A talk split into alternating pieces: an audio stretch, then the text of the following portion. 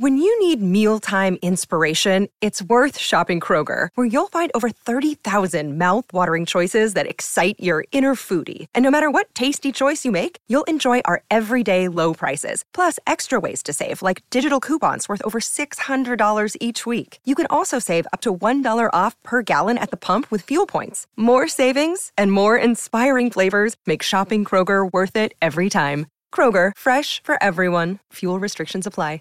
When you visit Arizona, time is measured in moments, not minutes. Like the moment your work stress disappears as you kayak through the canyons. Or the moment you discover the life changing effects of prickly pear chocolate. But nothing beats the moment you see the Grand Canyon for the very first time. Visit a new state of mind. Learn more at hereyouareaz.com.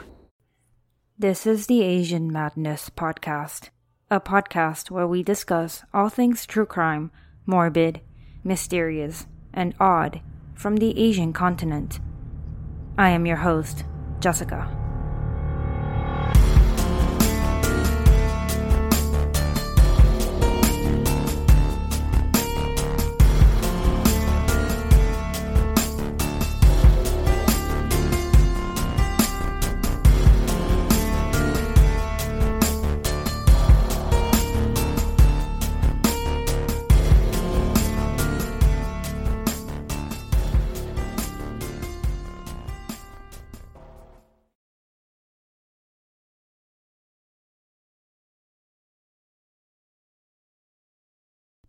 Hello, and welcome to the Asian Madness Podcast. Again, thanks again for tuning in and for being here. We're more than halfway through 2022, and if this year hasn't been great yet, don't worry, we still got halfway to go. No need to wait for New Year's to make resolutions. Every day is a new day and a new start. So, allow me to be honest for one second here. I am getting a bit tired of talking about women dying at the hands of men, and I'm sure some of you are feeling the same way. If you look back at these recent episodes, Jyoti Singh, Tara Ferris, and all these women murdered by Lee Chun-jae, they all have a similar vibe. But if you think about it, most murders and such cases we hear about are committed by men. And in turn, lots of these victims are women it's kind of hard to pull oneself out of that equation. So, after the next episode, I plan on taking a quick break from these men murdering women cases. So, today's case is a suggestion from a listener. So, thank you, Deb, for suggesting this one. I have never heard of this case, and after looking into the details, I am a bit shocked that I had not heard of it before. Obviously, all cases are frustrating, but take some time to listen to this one, and you will get what I mean. So, marriage. It's cool if you don't believe in marriage. It's a common social norm, but not necessarily made for everyone. For those that do believe in marriage, what do you imagine marriage to be like? Getting to be with your best friend forever? Getting support and love? Having a movie and gaming partner? Yes, I believe it's all that and more. But like most things in life, it's not all rainbows and butterflies. Things turn sour, people get bitter, and sometimes it's not anyone's fault. But sometimes someone is to blame. This case is about a hellish marriage between Anthony and Annie, a normal couple based on appearances, but not so much behind closed doors. Her name is Annie Leung, and she was only 30 years old when she was murdered. Let's begin. First, let's go back in time and find out a bit more about this couple, before they got married and before anything bad happened. So, Anthony Ler was born sometime around the year 1967 in Singapore.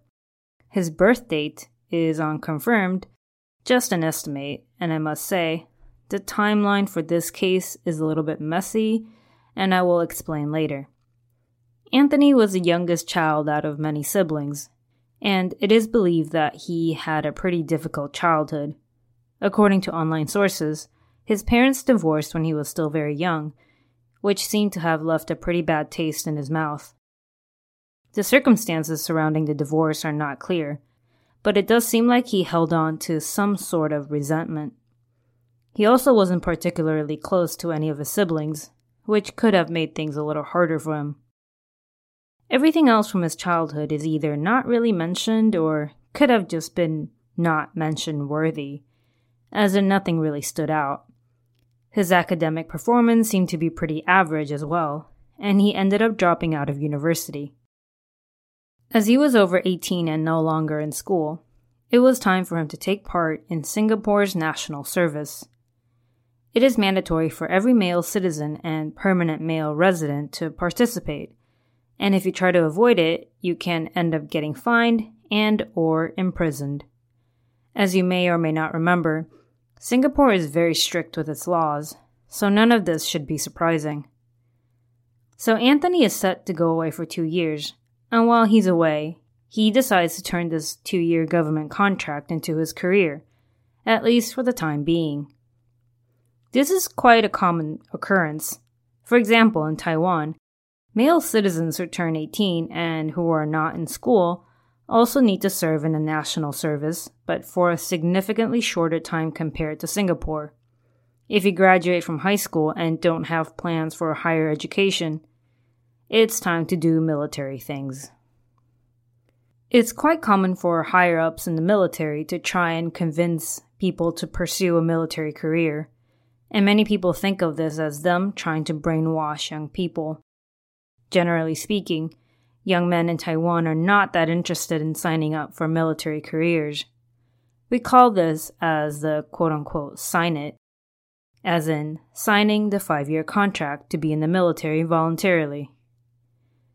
Many, though, feel like this is something people do when they don't know what else to do with their lives, whether it's due to lack of ambition, education, or whatever else.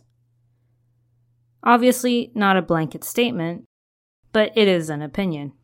It's a financially stable job, won't get you rich, but definitely enough to live an okay life. You also get plenty of benefits working in a government branch.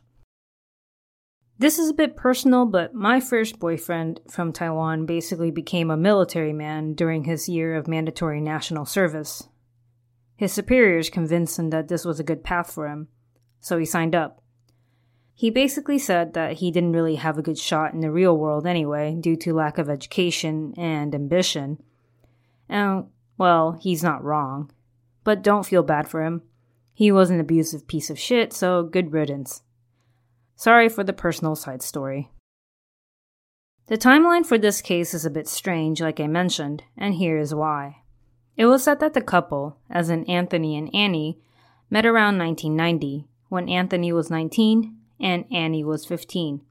They supposedly got married five years later, which would have been 1995, which would mean Anthony would have been 24 and Annie 20. Are you following so far? So, there are six years between 1995 and 2001, the year Annie was murdered, which means Anthony would have been around 30 and Annie would have been around 26 when she died, right? Except every single source states that Annie was 30 and Anthony was 34 at the time of the murder, as in in 2001. So, if you work your timeline backwards, that math does not add up. What I'm trying to say is, let's not overly focus on the timeline, forget the years, and we'll just focus on their ages and the year Annie was murdered. According to sources, Anthony and Annie first met at a church when he was 19 and she was only 15. Is that age gap creepy? Maybe a little bit, especially nowadays. They probably didn't care, probably wasn't a big deal for many, and for all we know, they could have kept things rather innocent till later, since they did meet in a church. The two dated for approximately five years and decided to get married. It can be assumed that he was a military man the whole time he was dating Annie, only deciding to return to civilian life when the two decided to get married. After his years in the military, Anthony tried to establish various different types of businesses. In theory, it sounds great. Shows ambition, wanting to be your own boss and all that. But Anthony didn't have the knowledge or the skill set. Because his business ventures kept failing one after the other. Not only did they fail, he ended up pretty much bankrupt. As Anthony's businesses kept failing, his wife decided to quit her job working at a bank to help him out. While having banking experience probably gave her a better insight when it came to solving their financial problems, it still feels a bit like an odd choice since her job probably provided them with some financial security and stability. The couple also used up most of their savings to try to settle his debts, which sucked. So the first issue we have between the couple is money problems. Then comes the infidelity issue. While Anthony was busy failing his businesses, he was also busy cheating on his wife, the wife who quit her job to help him out of his own mess.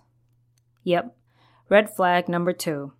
Not only did he use up all their savings, dragged his wife into unemployment, and now he's got the nerve to be unfaithful.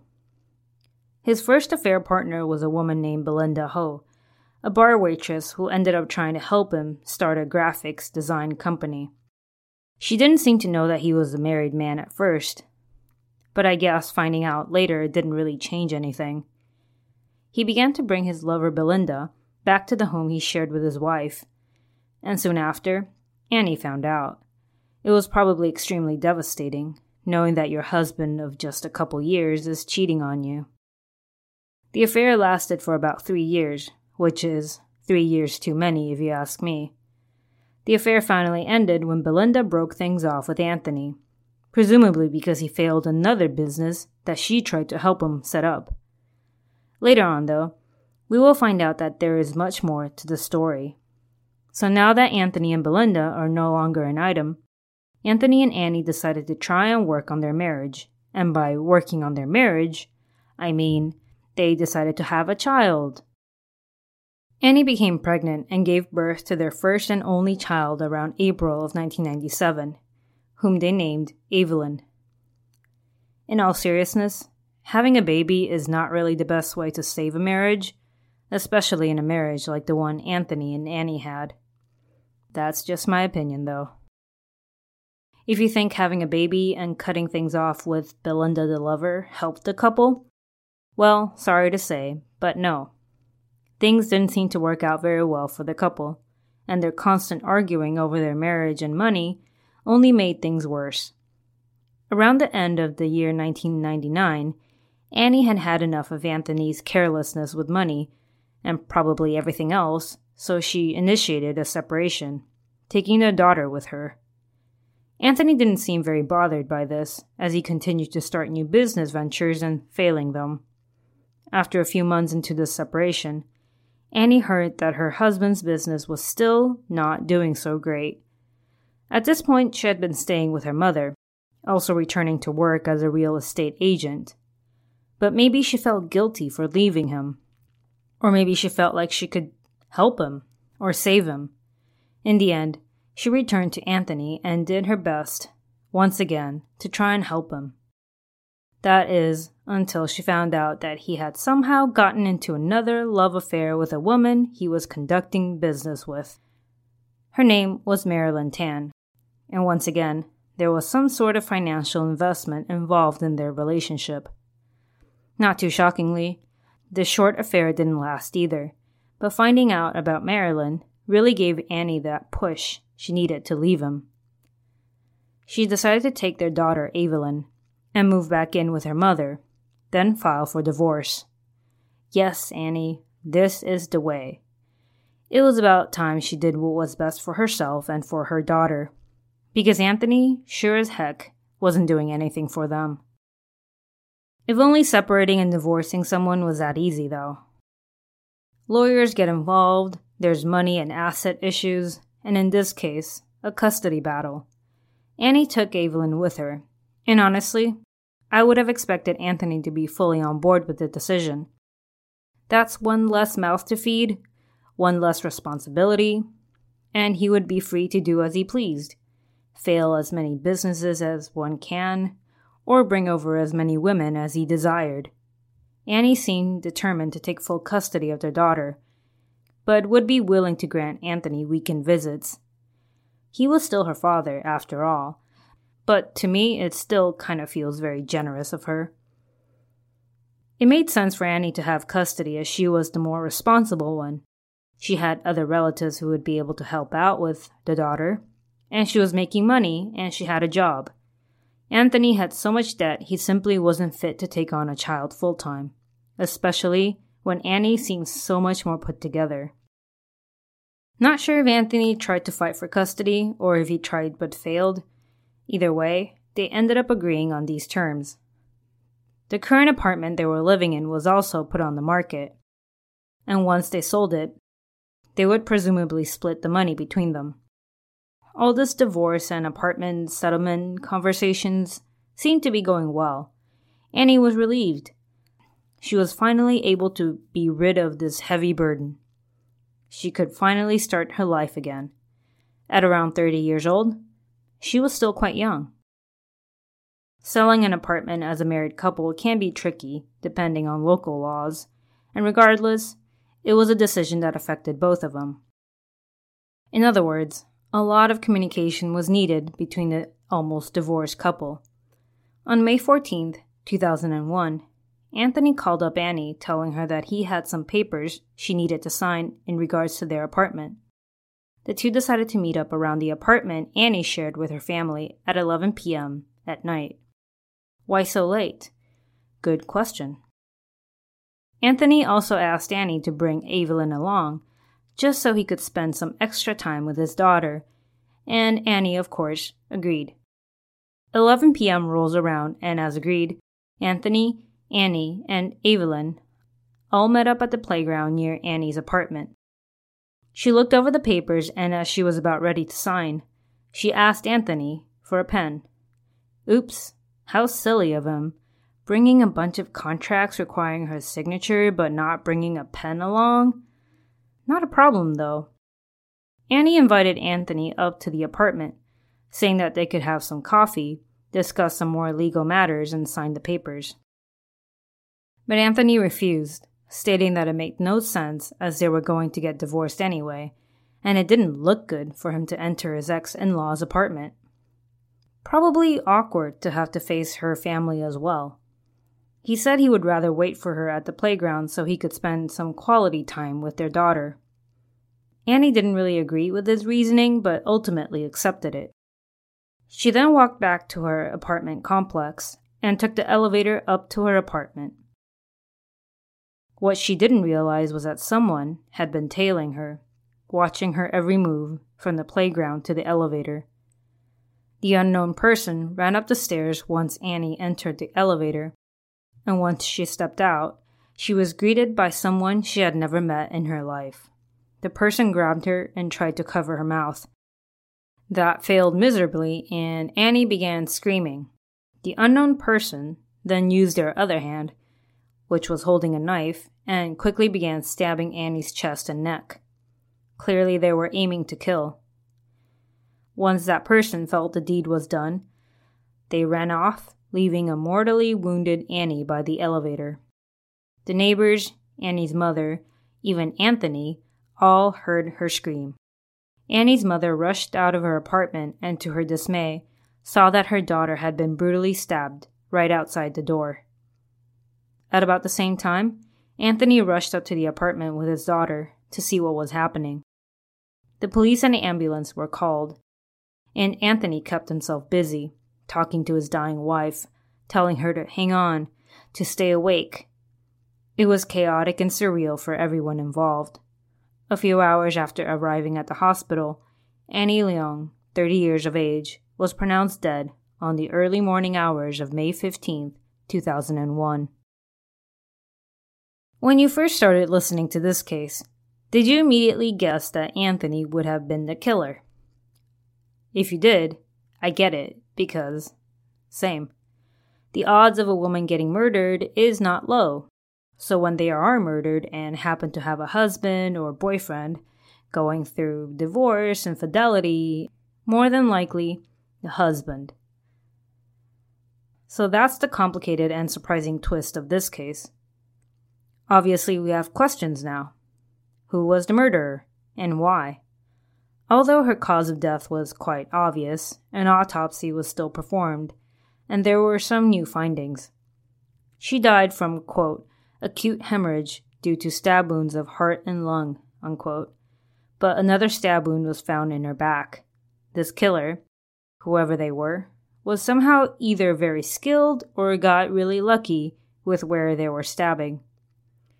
Annie's funeral was held shortly after, and Anthony seemed to have cried up a storm.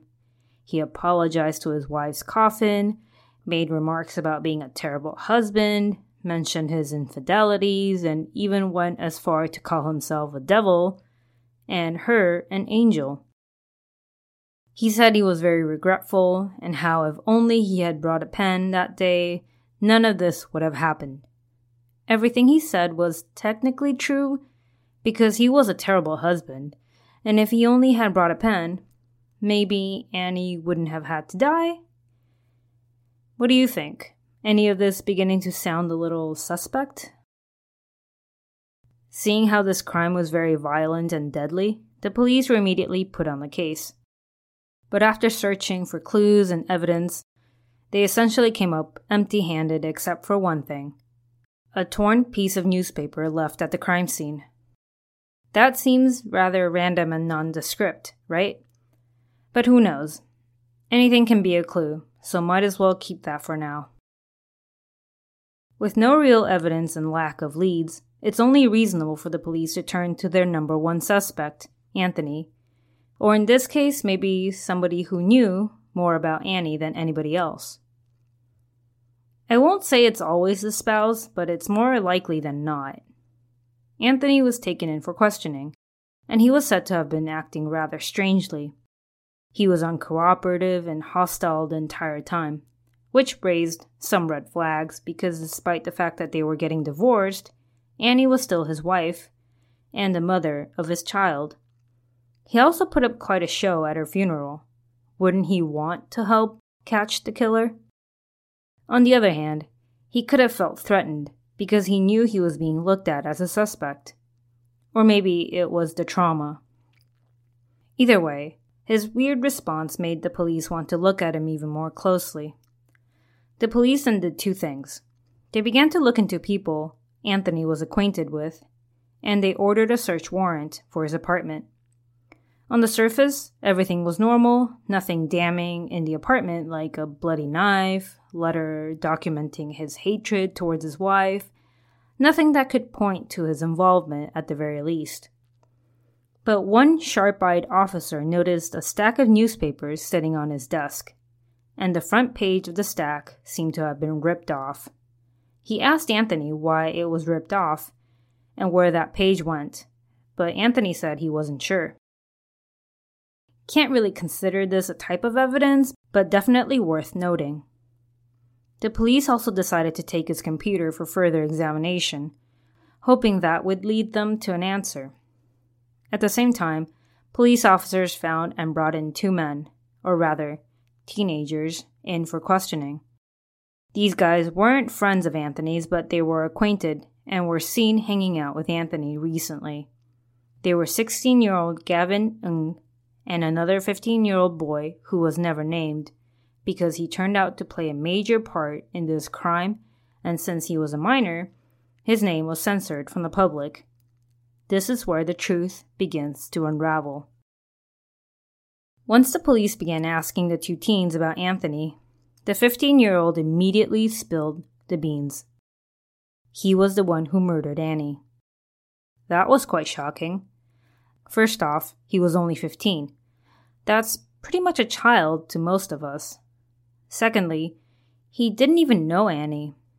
It's not like he robbed her or had any problems with her. And third of all, why was a random 15 year old acquainted with Anthony? a guy who's more than double his age. So sit tight. Here's the whole truth and nothing but the truth, or so they believe. Let's refer to the 15 year old as Z, because there are way too many people in this case with names starting with A. So Z first became acquainted with Anthony when he was literally a child, when he was 10. Their interaction was said to have begun because of pets. Z had a hamster, and somewhere along the way, Anthony had a dog. It wasn't until years later when they met again, and this time under a rather weird situation. If you recall, Annie decided to leave Anthony for good around February of 2001. Anthony's financial situation was far from good, which was a problem in and of itself, but it would also affect whether or not he can have custody of his daughter.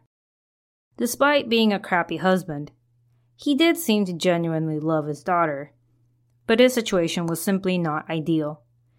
So this led to the plot to murder his wife. If he managed to get her out of the picture, then all his troubles would be solved. He would have sole ownership of the flat, meaning financial security, and he would be able to have his daughter all to himself. Great. Where do you start? Although it was his plan, he had zero intentions of doing it himself. He knew he would be the primary suspect, so it made more sense to outsource the job and make sure he had an alibi for when the murder took place. Not long after the couple filed for divorce, Anthony began frequenting a local McDonald's but not for the fries or the McFlurries. A group of five teenagers slash young men had a habit of hanging outside this McDonald's, and one of the boys happened to be Z. The other four were 16 year old Gavin Ng, 22 year old Xiazi Hao, 19 year old Kong Cha Chong, and 17 year old Vigneswaran Krishnan. Anthony initially approached the group of boys by relating to them, talking to them about life, or basically saying things that would make somebody look like the cool uncle. Probably sounds creepy and borderline child molester behavior.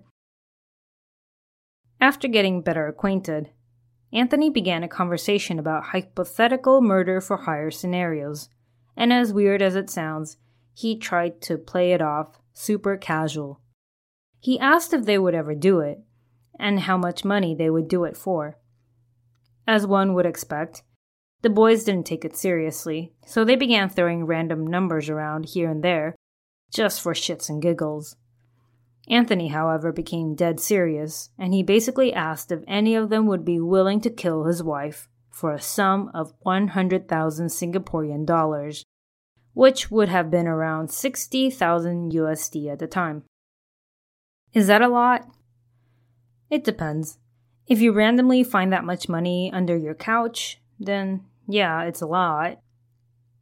But if you get paid that much for taking a life, I don't think that's enough, and you can't really put a price on a human life. Despite Anthony talking shit about his wife and asking for someone to kill her, no one really took him up on the offer, as they all saw it as a joke. A few more months go by, and still, Nothing has been done. Maybe Anthony tried to think of other ways during these months and came up with nothing, but the clock was ticking, and he needed Annie gone ASAP. Around early May, so probably just days before Annie was killed, Anthony set up a meeting with both Gavin and Z at his apartment. He was kind of getting desperate, and without actually confirming whether or not the boys were up for the job, he began telling them everything about Annie showing them photos, and even brought out a knife and detailing exactly how to grab someone and how to stab them. He set up a perfect scenario where they would follow Annie up to her apartment, grab her, stab her, and then steal her purse to make it look like a robbery. The boys were understandably getting weirded out, and after leaving the apartment, Gavin talked to another friend of his and decided that, no, this was not something he was comfortable with. Thank God. He was only 16, probably could have been manipulated by an adult, and that was probably a huge amount of money in his mind. So he was like, nah, I won't be part of this, and proceeded to tell Z not to get involved either. Even if Anthony had everything supposedly thought out, it just wasn't worth the risk. And also, killing is wrong, so Hopefully, that was the reason Gavin said no. Anthony, on the other hand, was still not ready to take no for an answer. And since he was desperate, he approached the other three guys as well, but all of them rejected his generous offer and were quite disturbed by his insistence. Turns out, not everyone was completely convinced Anthony was weird and crazy. 15 year old Z eventually gave in to Anthony's constant pestering. It didn't seem like he was super eager to do it, but more like he didn't know what to do. Maybe a part of him knew it was wrong, but another part of him trusted Anthony, and since he's known him for five years at least, he thought it would be somehow okay. I'm not 15 and I cannot imagine ever being in this situation, so I cannot tell you for sure what went on in his head. But I'm pretty sure he wasn't entirely a fan of this job. Here's why. After accepting the job of a lifetime, Anthony started setting his plans in motion. On May 10th, attempt murder number one, Anthony gave Z a knife wrapped in newspaper and was instructed to wait and hide out by Annie's apartment. She would arrive at her complex at a specific time at night, and that's when Z would make his move by following her up the stairs and striking, similar to what actually ended up happening. That plan failed because he was not quick enough, and Annie entered her apartment before he could catch up to her.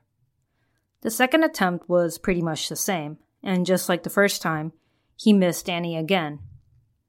It was later explained that Z hesitated a lot. He wanted to back out completely because, frankly speaking, he was a normal 15 year old and didn't want to kill anyone. Maybe this is why he continued to fail in his attempts, because a huge part of him wanted to not do it. So he kept finding ways to fail, consciously or subconsciously. When Anthony sensed that Z was on the verge of quitting, he found more ways to draw the boy back into his messed up plan by giving him pep talks, threatening his family, and even ended up giving him gifts. Like, Anthony went through the whole five love languages trying to rope Z back in. Anthony continued to bombard Z with information, even reminding Z to steal Annie's purse just so it could look like a robbery gone wrong. That's not all, though. Anthony's ultimate plan was to have Z steal the purse and then send it to Anthony a few days after with a note saying, I'm sorry, I didn't mean to do this. Z spent a couple days avoiding Anthony because he was confused, conflicted, and didn't want to face the situation. I get that. We all feel that way sometimes when we have to deal with uncomfortable situations and requests. But none of that compares to murder, and this is clearly a situation that should be addressed as quickly as possible. Anthony, of course, was relentless in his pursuit, and a gullible Z finally faced the situation head on in the worst way possible. But Z panicked so hard he forgot to take the purse.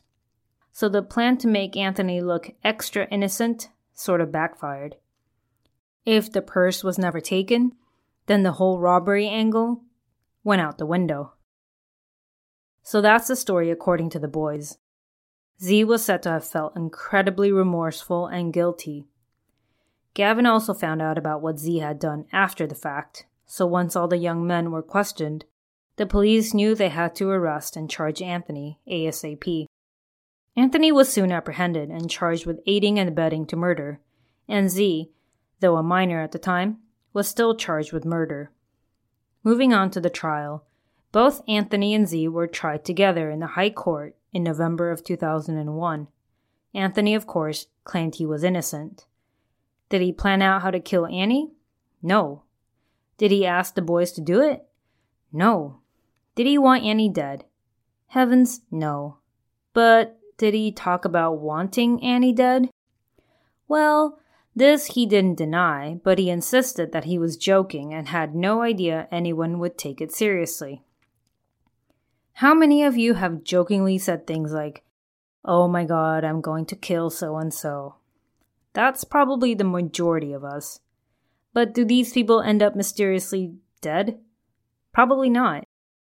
Anthony said he genuinely forgot to bring a pen when meeting Annie, and that the only reason he didn't accompany Annie to her apartment was because he wanted to spend alone time with his daughter. To be fair, Him not bringing a pen and wanting to hang out with his daughter are not red flags. It makes sense if you look at them independent from the murder. The prosecution team had some pretty solid evidence contradicting everything Anthony said, though. First off, we have multiple witness testimonies from all those teenagers that Anthony approached. So while they could all be liars, there were other things that turned out to be a lot more damning. Remember that stack of newspaper in Anthony's apartment? Specifically, the one where the first page was ripped out? Turns out, the ripped piece found at the crime scene was a match for the missing piece in his house. It was ripped out and used to wrap the knife he gave Z. Oops, number one. Then we have computer forensics. When the police searched Anthony's apartment months ago, they confiscated his computer, and Anthony made sure to delete anything incriminating in it before handing it over. I guess he wasn't aware that there are smart computer people out there who can recover deleted files.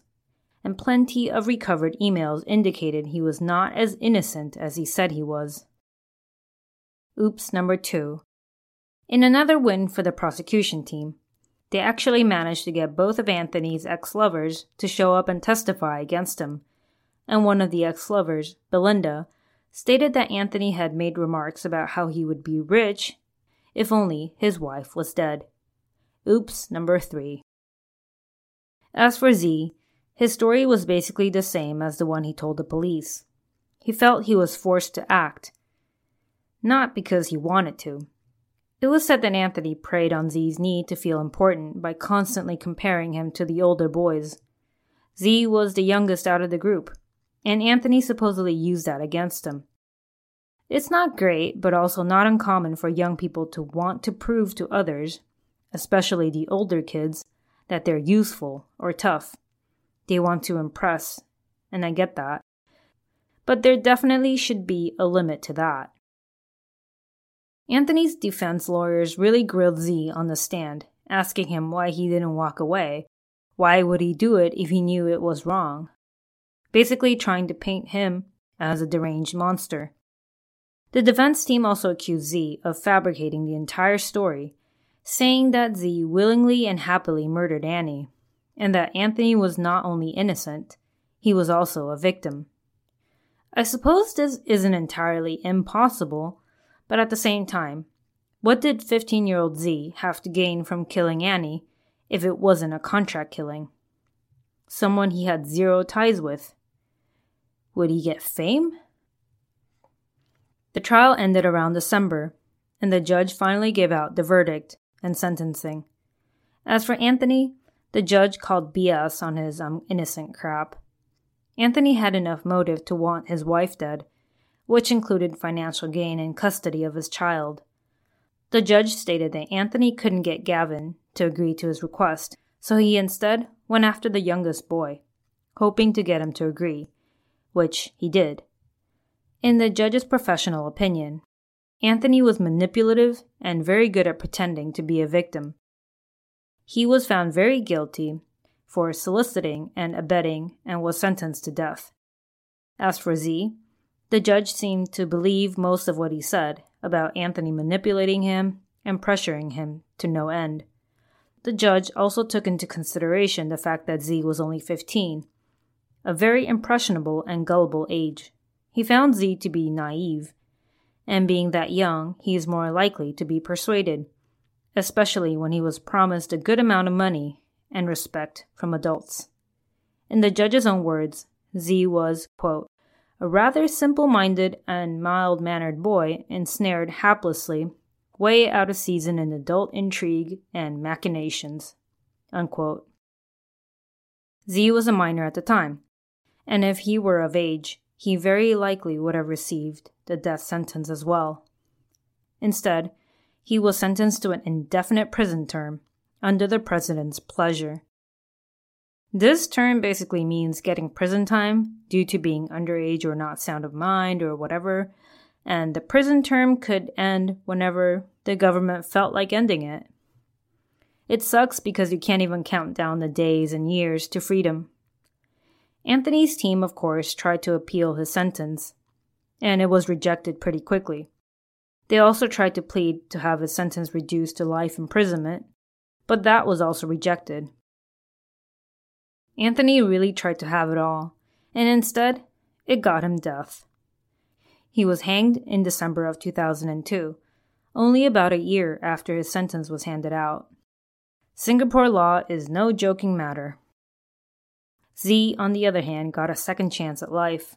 He did everything he could to turn his life around studied very diligently while in prison, finished all his high school courses, enrolled in university classes, and graduated successfully. He was also a model prisoner. Other prisoners liked him. And he also spent a lot of time thinking about his actions and working on becoming a better person. I personally feel like Z may have grown up to be a totally normal person if he had not met Anthony. Z felt a lot of remorse felt terrible for letting his friends and family down, and of course, for taking away an innocent life.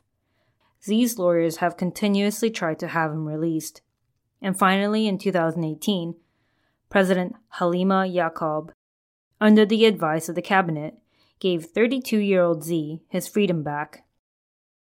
He was released after nearly 18 years of prison time served. Of course, that came with various conditions, such as constant electronic monitoring, attending rehabilitative programs, etc. Z's name was never revealed to the public even as an adult. Since he was a minor and was granted a second chance at life, revealing his name would only hold him back in the future. What are your thoughts on the different outcomes for Anthony and Z? Do you find them fair? Or would you have preferred another outcome for them? So that's pretty much the case of Anthony and Annie. But of course, there are several other things I would like to mention. First of all, we have to talk about how strange Anthony was. And not just the parts I already mentioned. Remember the case of the cyanide coffee murder with Jessica Wongso? She was super smiley, acting like she was some kind of celebrity, even when she was under arrest for murder. Anthony was like that as well. Even his own lawyer was weirded out by that. If you're curious, I will be uploading the episode show notes soon, and you'll see a compilation of Anthony's greatest hits. Secondly, let's take a quick look at Annie's family and how they ended up. Annie's mother continued living in the same apartment complex. She never left, maybe because it held a lot of sentimental value to her, even if her daughter was murdered right there. She also stated that she no longer felt anger or resentment towards her daughter's murderer. It's true that holding on to negative emotions won't bring Annie back, but I also feel like it would be understandable if she continued to feel some sort of way. Honestly, whatever helps her feel better, I'm all for it. As for Evelyn, she was under the care of a grandmother after both her parents died, and it seems like she grew up went to college, and is living a normal life. Anthony's defense lawyer, Subhas Anandan, ended up writing a book which included his thoughts on Anthony's case, mentioning how Anthony basically smiled his way through his trial and sentencing. Creepy. So there you have it the murder of Annie Leong, a woman who tried so hard to be a good wife, but only ended up murdered because her husband was an asshole. Because she was so young when they started dating, I do kind of wonder if she was sort of duped into this marriage, or what some people might say is grooming. She probably didn't know better, went along with his life plans, helped him with money, and all that.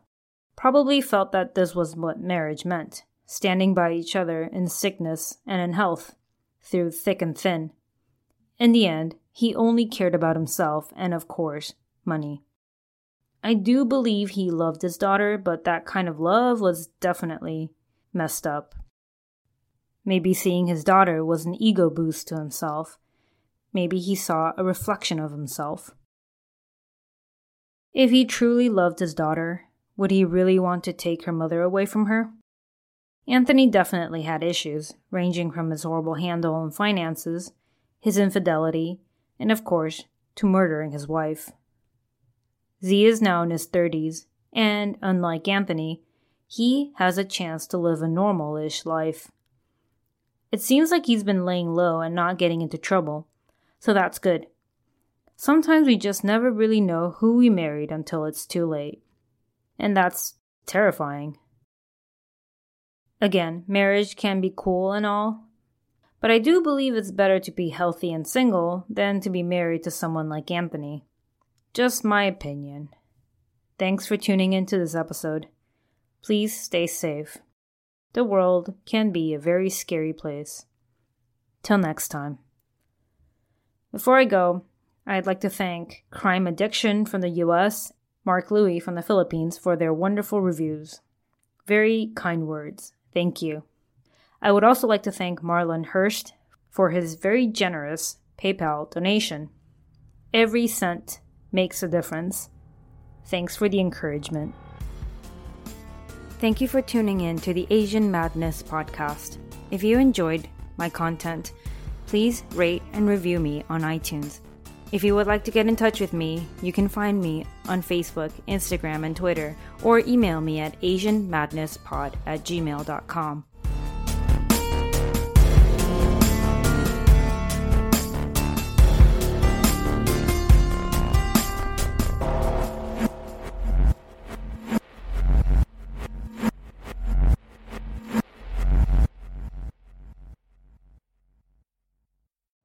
You know how to book flights and hotels. All you're missing is a tool to plan the travel experiences you'll have once you arrive. That's why you need Viator. Book guided tours, activities, excursions, and more in one place to make your trip truly unforgettable. Viator has over 300,000 travel experiences to choose from. Everything from simple tours to extreme adventures and all the niche, interesting stuff in between. So you can plan something that everyone you're traveling with will enjoy. Real traveler reviews give the inside scoop from people who've already been on the experiences you're considering. So you can plan with confidence. Free cancellation helps you plan for the unexpected. And 24 7 customer support means you can travel worry free. Download the Viator app now and use code Viator10 for 10% off your first booking in the app. Find travel experiences for you. Do more with Viator. A new year, time for new growth. Grow your education and skills with Herzing University. Our online behavioral health programs fit your schedule and time. From an eight month diploma program in health and human services to a 36 month bachelor's in psychology. Grow your behavioral health career with us wherever you are in your education. Your future starts now at Herzing University. Visit us online at herzing.edu or text health to 85109. Online at herzing.edu or text health to 85109.